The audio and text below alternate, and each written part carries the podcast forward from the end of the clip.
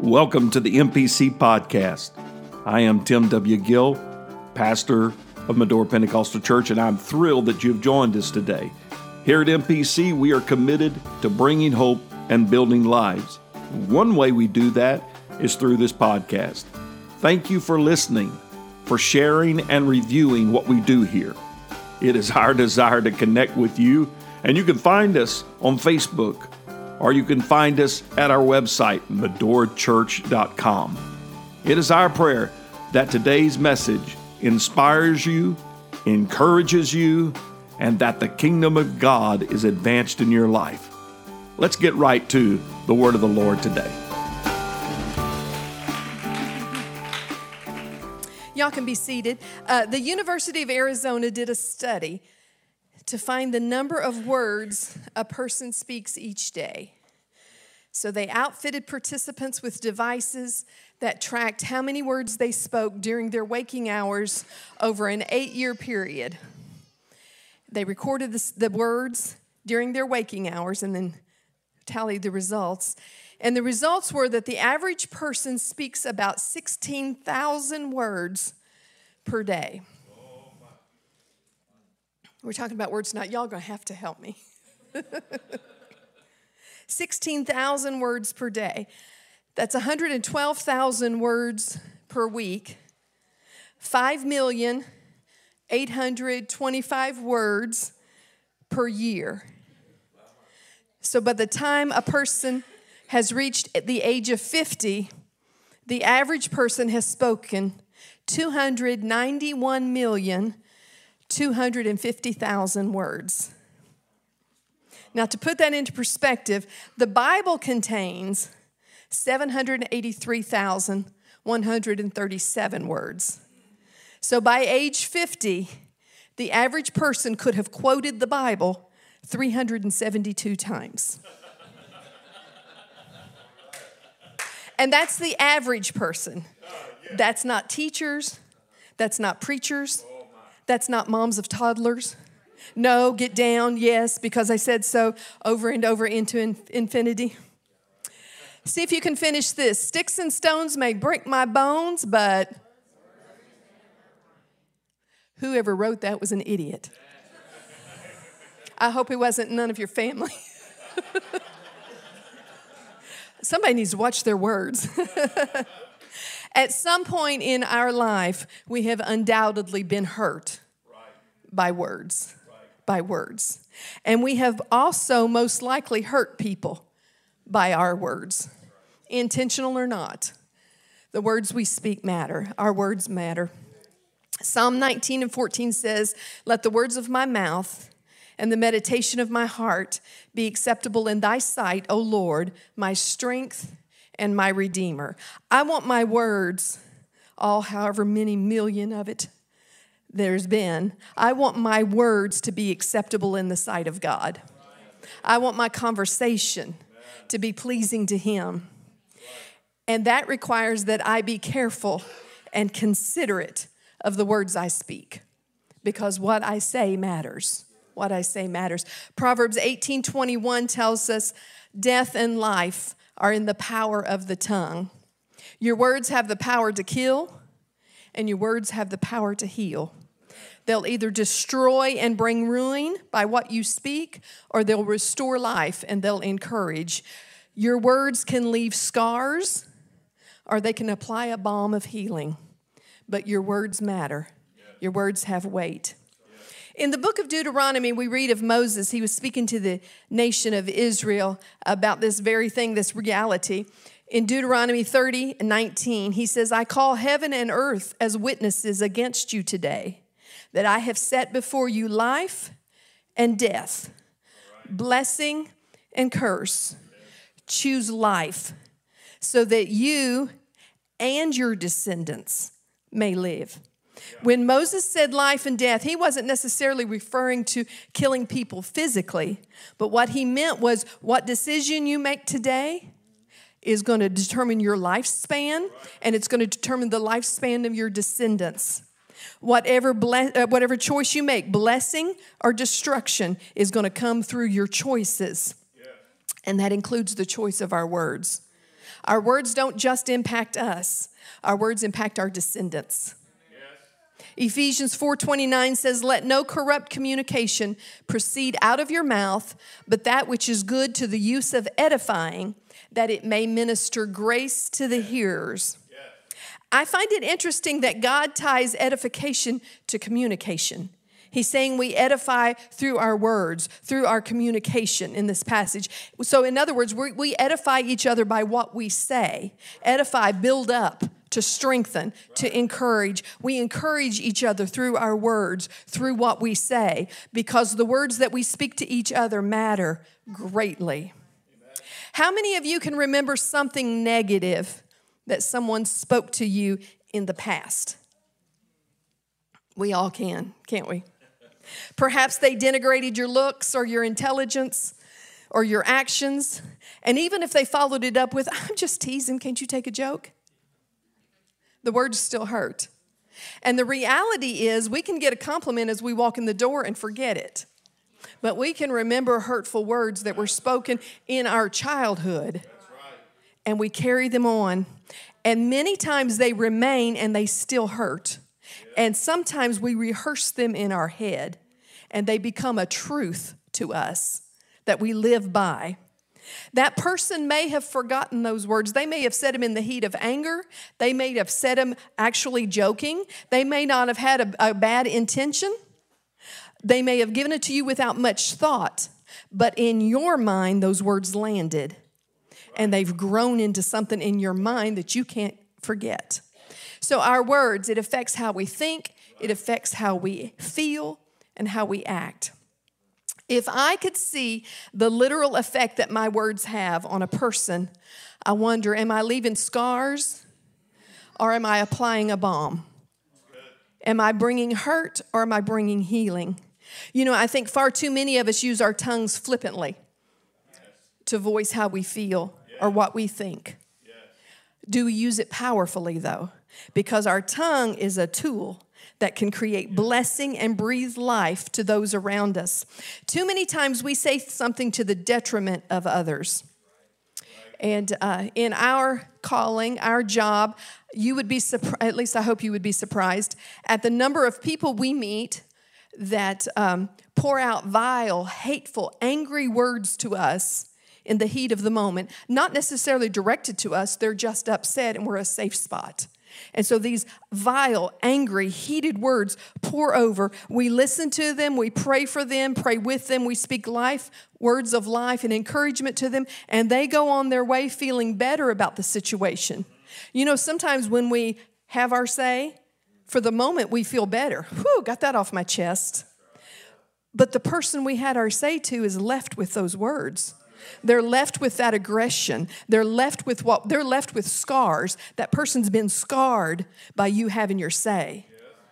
Our precious sister Wilkes has said that she practices mindful forgetfulness. There's sometimes we need to learn to practice mindful forgetfulness. Somebody has their, their say, we need to learn how to, I'm gonna let that go. I'm gonna forget that. I'm gonna be mindful about it. We talked last time about our words at first being thoughts. The thing is, the reality is that we don't have to verbalize every thought we have. It's not a rule, guys. I think that I have to say it. That's not, it's not a rule. In the Old Testament, we read the story of the Shunammite woman whose son died. She and her husband, you remember the story, she and her husband had built a room onto their house for the prophet Elisha. And he prayed for them, asked them what he could do for them, prayed for them, and a son was born. And then that son later died. In 2 Kings chapter 4, says she went up and laid him on the bed of the man of God and shut the door upon him and went out. And she called unto her husband and said, Send me, I pray thee, one of the young men and one of the asses, that I may run to the man of God and come again. And he said, Wherefore wilt thou go to him today? It's neither new moon nor Sabbath. In other words, it's not a designated worship time. Why are you going to the prophet? And her words were, She said, It shall be well. She's got a dead son laying in the prophet's bed. And she tells her husband, It shall be well. Then she went on her way. Elisha saw her coming from afar and sent Gehazi, his servant, to meet her and said, Run now, I pray thee, to meet her and say unto her, Is it well with thee? Is it well with thy husband? Is it well with the child? And she answered, It is well. It is well. This woman kept saying, It is well, even though her son lay dead. But that's just what she said out loud. That's what she spoke in the presence of others. We don't know what her prayers were. We don't know what conversation she had with God. We don't know what her thoughts were. We don't know what her inner dialogue was. We just know the words she spoke. Because there are times, I believe, that we have prayers we pray in our prayer closet that we have no business talking about. We have no business bringing it into the open. It's between me and God. There are thoughts that we think that should never be spoken aloud. That's between me and God. When we're going through a trial, when we're having trouble in our marriage, when we're having issues with a child, when we're struggling with a job, we must be incredibly careful what we speak over the situation. Why? Because the enemy of our soul lays in wait to take advantage of any entrance he can have into our heart.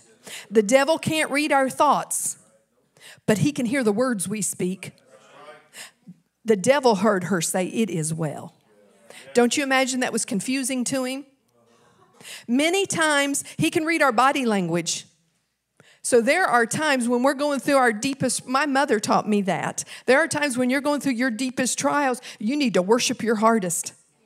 You need to worship your best. You need to make sure you're up in front worshiping. You need to make sure you're in the house of God faithfully. It is well. It is well. It is well. Many times we unwittingly call hell to our side through our speech. I don't want to do that. Never speak words that make the, de- the enemy think he's winning. Never speak words that make him think, I got her now. Being careful with our speech is not a matter of being optimistic or being fake. Sometimes people say that uh, when they don't want to watch their speech. Well, you're just being you're just being fake. No, it's about being realistic. We talked about engrafting the Word of God into our heart and into our mind because that dictates what our speech is. What does the Word of God say about the matter? Let that be my speech. Some people feel that being tactful or speaking kindly or with grace is maybe akin to lying. In other words, if I'm mad, I've got to yell at you so you know I'm mad. I can't disagree with you in a peaceful manner or graciously. I've got to yell, I've got to scream. That's what some people think. So if I disagree with you, I need to get loud so you know I disagree. Yeah. But I've learned we can say what we mean, but we don't have to say it mean. We're grown ups, we're the boss of our mind, we're the boss of our mouth, we're the boss of our feelings. Our speech can block our blessings, though, and it can be a stumbling block to people. Basically speaking, we need to know when to shut up. We need to know when to shut up. This preached word of God, the spoken word of God, the read word of God is seed in my heart and my mind. I put it in every time I read the word of God, I'm planting seed in my mind. Every time I hear the preached word of God, that seed that's in my mind. And then with my mouth, I either water it or destroy it. It matters. It matters how we speak to ourselves. Your greatest enemy is not in your home or on your job or even that person that gets on your very last nerve. Your greatest enemy is right here in your mouth. Your tongue has more power to destroy your life than anything else or anyone else. The words we choose shape the lives we live because our words are prophetic. Basically, we live in the house that our words create. We're speaking our future with our words. This is going to be a bad day. Yeah. Okay. It's going to be a good day. I'm blessed and highly favored. It is well. Uh, I don't know. I'm so hopeless. I think, uh. it's prophetic. You choose. You choose. When we get up in the morning and begin speaking negatively, guess how your day is going to go? Why? Because you listen to yourself. You listen to yourself. And also because you've given the enemy of your soul a shortcut to what it takes to derail you that day. Those kids, when they get up, they're going to get on my last nerve. Mm-hmm, they are now. They are now. Sometimes we find ourselves in an abusive relationship with ourselves. We look in the mirror and speak to ourselves in a way that we would never speak to another person. I'm so ugly. I'm so dumb. I'm so fill in the blank, whatever your brain tells you. Or we put a label on ourselves that did not come from God. I'm worthless. I feel worthless. I feel hopeless. That didn't come from God. That's a label that we're putting on ourselves. Consider the story of Naomi, and I know I've used this before, but this is so impactful to me. She and her husband left Bethel, moved to Moab, and over the next 10 years, her husband and both sons died and left her with two Moabite daughters in law. So, you know the story. Naomi decided to return home. Orpah left Naomi, but Ruth stayed with her. After their long, hard journey, they arrived back at the house of bread. They arrived back home at their destination, and Naomi's friends come to meet her. And listen to Naomi's words in Ruth 1 and 20. She says, Call me not Naomi, call me Mara, for the Almighty hath dealt very bitterly with me. In the Old Testament, names meant something. Naomi means my delight.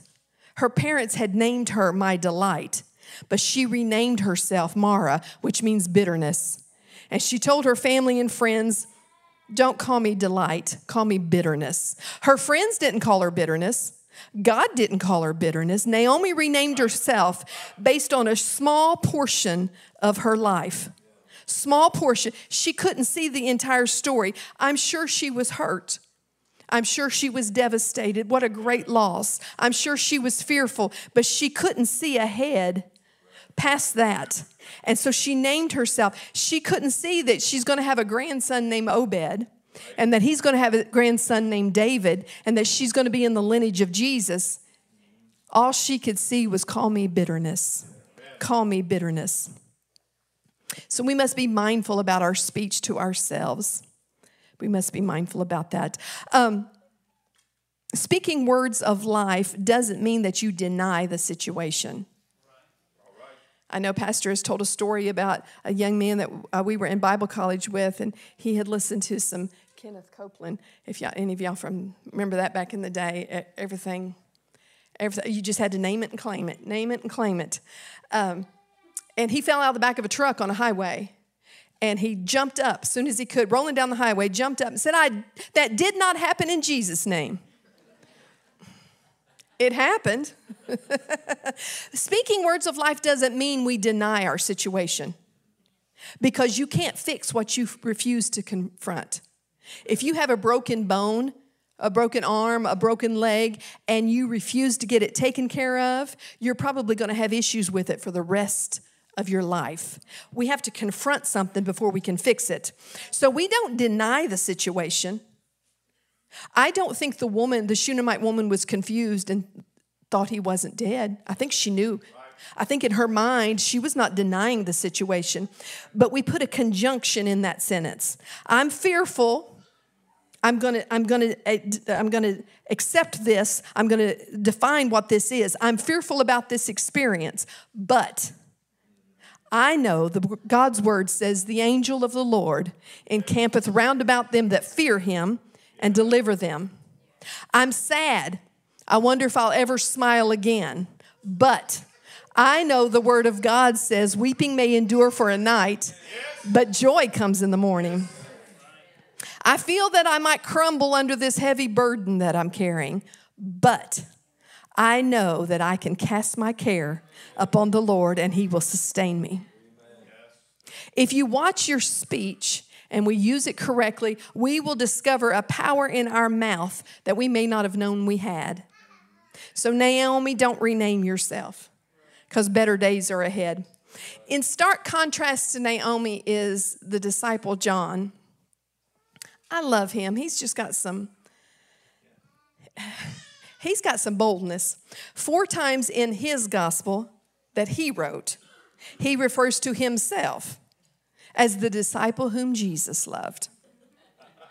I don't know that anybody else gave him that time. I think he might have, evidently, he, I'm guessing he gave it himself, to himself. I don't know. But he doesn't call himself John 13, 23, John 19, 26, John 21, 7, John 21 and 20. He does not call himself by name.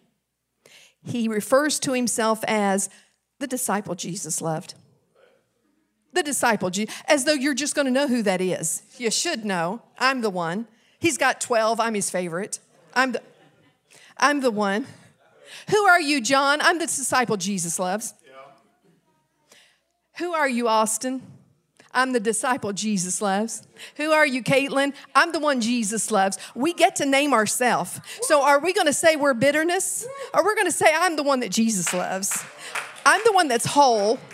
I'm the one that's healed. I'm the one that's, I'm no longer fearful. I'm no longer anxious. I'm the one that's saved. I'm the one that's redeemed. I'm the one Jesus loves.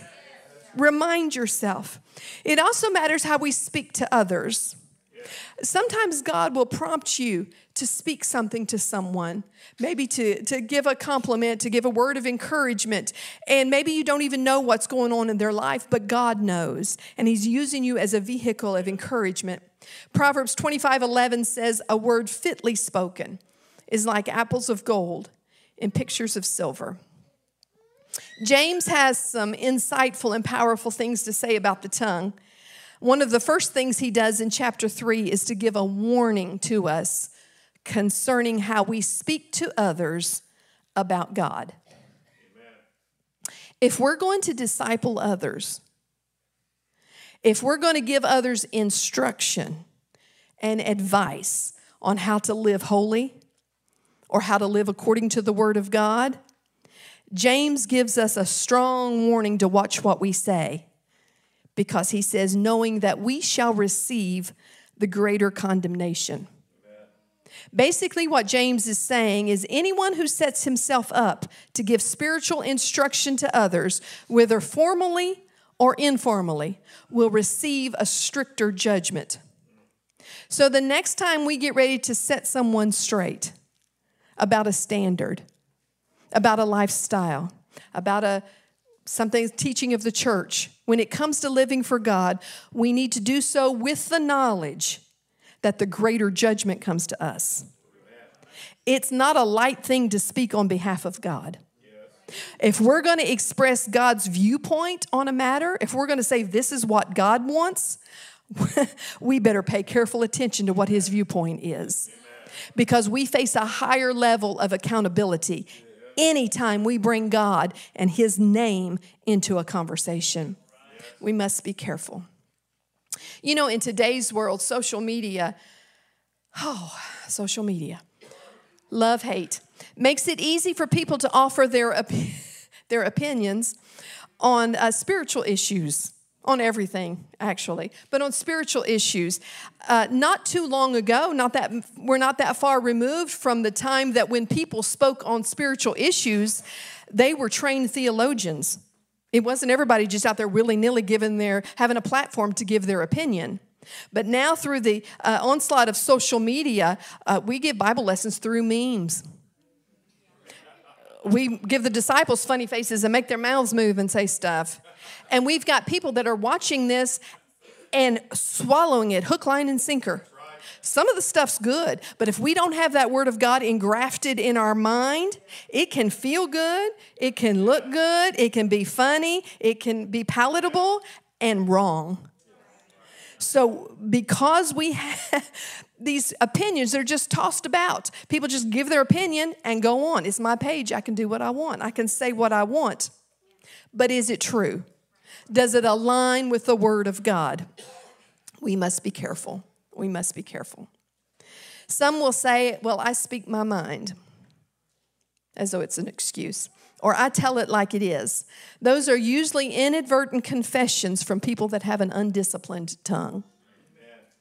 It's not always necessary or beneficial to speak my mind, and rarely does telling it like it is bring unity. Y'all, this is good stuff. It's hitting me right smack in the face. It's good stuff. In writing to the church at Ephesus, Paul instructs them on endeavoring to keep the unity of the Spirit. And he says in Ephesians 4 that we henceforth be no more children tossed to and fro and carried about with every wind of doctrine. In other words, he's saying, grow up. We're not children anymore. Grow up. And then verse 15, he says, speaking the truth in love. And there's a reason that he says to speak the truth in love because it is entirely possible to speak the truth without love. In other words, you can speak the truth while you're being a jerk. You can say something that is absolutely, completely true. But if you speak it with a spirit of superiority or condescension or hatefulness or vindication, it doesn't really mean much. Your words, uh, it doesn't matter that your words are true, they're not going to land because you've damaged the potency of the truth by poisoning it with our stinking delivery. Some Christians like to focus more on telling the truth than sharing love. And then we've got those that like to just share love without telling the truth. Paul says we're to have both. We're to unify both in our speech, speaking the truth in love. And he says, when you can do this, it's a sign you're a mature Christian. A mature Christian. If your aim, if our aim is just to win an argument, then any speech given in any tone of voice will do. If arguments worked, all of Facebook would be changed. All of the people on Facebook would be changed. You just need to type your response, your opinion in there, and they'll be like, oh, I see the light. Don't know one time that's ever worked. But if you actually care about the state of someone's soul, yeah. if that person means something to you, yeah. if you're endeavoring to keep the unity, if you want your words to be heard and received and considered, then we need to factor in our approach, our choice of words, our delivery, our tone of voice. It matters how we say what we say. Truth telling isn't listed as a fruit of the Spirit, but truth telling delivered with the fruit of the Spirit love, joy, peace, long suffering, self control, patience, gentleness, meekness is powerful. It's powerful. So, to be effective, we must speak the words with both truth and love. Edification is a skillful combining of both so that the person we're connecting with receives correct information from a heart of love. Isaiah 50 and 4 says, The Lord God hath given me the tongue of the learned, that I should know how to speak a word in season to him that is weary. Our role in this body of Christ our goal in our relationships involves this process of edification, of building each other up, of encouraging, of strengthening our brothers and sisters. And the primary way we do this is through our words, so they matter. Oftentimes, uh, we think of the Apostle Paul. If you're like me, I picture a stoic, stern rock of a man, not swayed by anything, not deterred from the course at hand. He had a, a, a target in mind, and nothing was going to stop him from getting there. I see him not needing anybody other than Jesus Christ himself. But even Paul needed the encouragement of others. Listen to what he wrote to the Corinthian church in 2 Corinthians 7. For when we would come into Macedonia, our flesh had no rest, but we were troubled on every side. Without were fightings, within were fears. Nevertheless, God, that comforted those that are cast down, comforted us by the coming of Titus.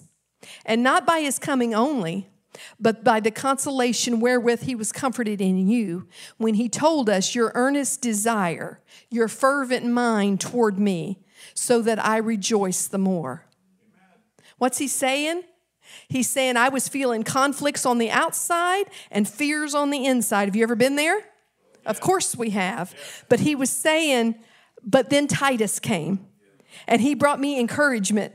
And he brought me encouragement with your words that you sent. Evidently, even the mighty man of God that said, I can do all things through Christ, also struggled with times of turmoil, possibly times of discouragement, and needed edification. He was a spiritually confident man because he's the one that wrote, We're troubled on every side, but we're not distressed. We're perplexed, but we're not in despair. But he still needed the words of fellow believers. I think we're in good company. I think we're in good company. God has placed us in a body because we are to be dependent upon each other, to function well, to love well, to live well, to encourage and uplift each other. We need each other. We need each other. We don't always know what's going on behind the scenes. Your precious brother or sister may be fighting a battle that you know nothing about. They may be weary beyond words. They may have conflict on the outside and fears on the inside. And your words can make a difference to them. Careless words could be the final blow to a battle weary heart. Or kind words could be the encouragement they need to get up and fight another day. Speaking correctly or positively, speaking life doesn't come naturally to someone born with a sin nature, and that's all of us. Right. Speaking correctly, speaking through the Word of God, that's not something that we're born with. That's something that we attain through engrafting the Word of God Amen. into our lives. Philippians 4 and 8, that familiar verse says, Finally, brethren, whatsoever things are true whatsoever things are honest, whatsoever things are, whatsoever things are, whatsoever things are, whatsoever things are of, if there be any, if there be any, think on these things. If you think on those things, you're going to speak those things. So before I speak, I ask myself, are my words true? Does this line up with the truth of God? We talked about last week when we talked about the brain, your brain can lie to you. Not every thought you have is true. Is this thought, are my words that I'm getting ready to say, are they true? Do they fit? I'm getting ready to say words to Gavin. Does the words I'm getting ready to say to him fit with God's view of him as his image bearer? Are my words honest? are they noble? Because I'm a child of the king, so my words, my choice of words should reflect my nobility. Amen. Is what I'm about to say demonstrating high moral, moral character? Are my words just? Are they based on fact and not just assumption? Is this the right time? They're good words, they're just words, but is it the right time? Or do I need to wait for a more appropriate time? Are my words pure? Are these words free from anything that taints or infects a reputation? Are they tainted with my own frustration? Are these words pure or are they tainted with my jealousy? Are these words pure or are they tainted with my upset being upset? Are these words pure or are they are they tainted with my anger? Are they pure? Are they lovely? Do they inspire love? Are they of a good report? Do my words paint a picture of praise or excellence? Are they excellence? Do they reflect goodness? Yes. Would God rank them as excellent? These are the words I'm going to speak. God, do you rank them as excellent? And last, are my words praiseworthy? Do they stir a sense of praise or condemnation? When I speak to someone, do they leave feeling encouraged and wanting to praise the Lord, or are they leaving feeling condemned? Now, that's a lot to think about before you speak. Ta- we wouldn't speak no however many million words if we thought about that. It's unlikely that we're going to have the time or wherewithal to go through that eight layer process every time we speak. But we don't have to watch what we say if we watch what we think. If we watch and make sure our heart is pure, if our mind has been engrafted, had the Word of God engrafted in it, if our heart is pure before God, then what comes out is going to be pure and of a good report and have virtue. So, how does this look in real life? Y'all know I'm practical. I got four tips for us. Number one, this one's a really good one. Sometimes we just keep our mouth shut. Solomon wrote, When words are many, sin is not absent. But he who holds his tongue is wise. He also wrote in Ecclesiastes there's a time to keep silence and a time to speak. Not everything requires my spoken opinion. Now, I got opinion on everything, but I don't have to tell it. I don't have to voice my opinion on every subject. We are allowed to hear a discussion and not participate. We don't have to express every thought that comes into our mind. We don't have to be the one to answer every question. Oh, I know, I know, I know. We don't have to be the one that knows it all or tells it all or says it all. Amen. Sometimes we just need to keep quiet. Number two is pause before speaking. Take a breath. Think about your response. Sometimes uh, we feel a little awkward doing that. Somebody asks us a question and we think we need to jump right back. Take a minute. Think about it. So let me think for a minute. Don't fly off the handle. Look at the person to whom you're speaking. Remind yourself this is someone I love. More importantly, this is someone that bears the image of God. This is somebody God loves. This is a precious soul. Are the words I'm getting ready to speak, am I adding fuel to the fire or am I bringing healing? Choose wisely. Choose wisely. Here's a general rule of thumb if in doubt, leave it out. If you're not sure if you should say something, then don't. If you begin a sentence with, well, I probably shouldn't say anything, just go ahead and don't. Proverbs 13 to 3 He that keepeth his mouth keepeth his life, but he that open wide his lips shall have dis- destruction. Number three, I got four of them. Number three, all the mamas ought to say amen to this one that's got littles. Give advice or opinions only when asked or when you have asked permission to do so. In other words, don't just give unsolicited advice. Well, here's what you need to do. I know what you need to do. You need to do this. We evangelized with Whitney for the first year of her life. And it was my first first child. And so I believed everything everybody told me. Every church we went to was different. Get that blanket off that kid, she's going to sweat and catch cold and die next church, bundle that baby up. She's cold. She's cold. Put a blanket on her. Pass her around. That way she gets used to germs. The next church, don't let anybody hold her. She'll get sick. It's enough. Uh, that's why I said the mama, the mamas of littles need to say amen to me, because we don't need everybody's advice. We don't want everybody's advice. If you see a situation that you believe you have an answer for, ask. Would you like to have my input? I see that you're struggling with this, this, and this, or I see that you're experiencing this, or I see this going on. I've, I've had that in my life. Would you like for me to tell you what worked for me? Then here's the clincher. If the answer is yes, tell them. If the answer is no, walk away. We don't need to just keep spilling our opinion out or advice. Not everybody is eager to hear my pearls of wisdom. And I've got lots of pearls I don't know that they're pearls, it's just advice or opinions, but not everybody needs to hear them or wants to hear them. So ask. Number four, the last one, be mindful of those around us. Seek ways to encourage others. What words can I speak to my husband that will bless him today? What words can I speak to my children that will encourage them today? You know, our voice as parents, our voice becomes the voice that the kids hear in their head. So, what words can I use to encourage them today? What words can I speak to my fellow pilgrims that will inspire them to keep going? What words can I speak to myself that will help me live a life of joy and gratefulness? Look for opportunities to say uplifting and encouraging things to people in your life.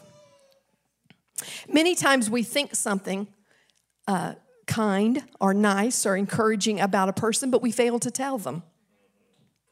I already told her, but Sister Rachel, I loved hearing you play tonight. But it's so easy to sit in the congregation and hear it and think that and walk off and never tell her. Brother Chris and Brother Bobby opened the door tonight. That I appreciated that. But sometimes it's easy to take all of that for granted and never give the word of encouragement. Use your speech to edify. So sometimes we just hush. Some, then we need to pause before speaking, give advice only when you've asked, you've asked, and they have received permission to do so. And number four, be mindful to those around us and seek to encourage them. I want to address our elders for a minute. And I'm not going to define elders. If you think you fall in that category, I'm talking to you. If you don't think you talk, fall in that category, I'm not talking to you. elders, if you have lived your life for God for a length of time, you have reached what may possibly be your most powerful stage of life. You've been faithful. Let me tell you why. You've been faithful all these years. You have built up so many years of spiritual disciplines. You have had faithfulness in church attendance. You've had faithfulness in worship. You've had faithfulness in praying. You've had faithfulness in fasting. You've had faithfulness in reading the Word of God. So much so that it's become second nature to you. I tease Pastor a lot because when it gets icy, you know who he's concerned about? The elders, because they're going to come. They're the ones, they're going to come. It doesn't matter what, what the roads are like, they're going to be here. So he's concerned. Your body may be aging, but guess what never gets old? Your ability to speak, your words, your power, your words. When we filled out the MPC service forms last weekend, several of our elders wrote, I can pray. Oh, yes, you can. oh, yes, you can. And you can encourage because you have the power to speak. Your power to speak is one of the most powerful tools you have at your disposal. It's not when the scripture says the power of life and death is in the tongue, it's not in the youth, it's not in the age, it's not in your wisdom, it's not in your ability to speak eloquently, it's in your tongue. It's in what you say. So I encourage our, I'm pleading with our elders speak life. Amen. Our world, our church needs to hear you. Rehearse miracles. Rehearse miracles that some of the young people may not have heard about before. Even if we've heard them a thousand times, tell it again. Keep talking about it. Tell stories about saints who have departed. Tell about revivals of the past. I'll tell you, some people gonna roll their eyes. Oh, we've heard this before. I would give just about anything to hear my father in law tell another story. The power of words. When we lose someone, when someone passes from this life, you know what we most often say? We don't most often say, I wish I could eat her pie again. We don't most often say, I wish he was here to drive me to the store again. We say, I wish I could have one more conversation with them. I wish they could tell me that story. It's the power of words. The power of words. You are a living testimony to the faithfulness of God. Tell us about it. Speak it. Speak it. Matthew 12 and 36 says, But I say unto you that every idle word that men shall speak, they shall give account thereof in the day of judgment. Does that scripture scare anybody besides me? I've heard it taught a whole bunch of different ways, and uh, so many times that at times I've been hesitant to talk because I thought, ugh, are all these idle words? The word idle there means useless, worthless, unprofitable. It's a speech that's of no good purpose, that comes from a vain heart or a trifling heart. It's words that do nothing, they don't minister grace or instruction. And verse 37 goes on to say, For by thy words thou shalt be justified, and by thy words thou shalt be condemned. There's no better judge of a person's heart than the words that he allows to come from his mouth. And we're going to give account for our words. When we stand before the judgment seat of Christ, we've made it to heaven. But now we're going to be judged to receive our rewards. And our words will either work for us or against us. And I know I don't know about you, but I think it would be terrible to have lived my whole life trying my best to live for God and do what was right, only to discover my words condemned me because I spoke negatively because I poured acid on people, because I spoke in anger, because I spoke in a lack of faith, and discover that they've condemned me and removed a large portion of the reward that I would have earned. I want all. I want the sparkly crown. I want the robe with fur on. I want all the reward. But that's the power of words. The truth ought to be life changing that when eternal rewards are attached to our words, when we realize that attachment, then what? It doesn't seem worth it to speak so many negative things. It doesn't seem worth it to spin our opinion or to fight on social media. I encourage us to make this our daily prayer. Set a guard over my mouth, Lord. Keep watch over the door of my lips. What does a guard do? He opens and shuts the door at the appropriate time. So, Lord, you guard my mouth. Lord, you set the guard over my mouth. Put your hand over my mouth when I need to keep it shut and let me know when I need to speak. I want to be wise to when I open it and wise to when I keep it closed. God bless you.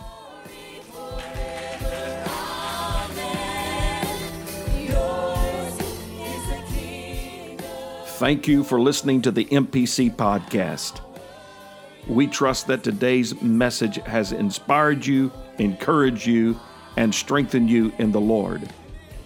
We would like to invite you to join us again by simply subscribing to our podcast, and we encourage you to write a review if it has been a blessing to you.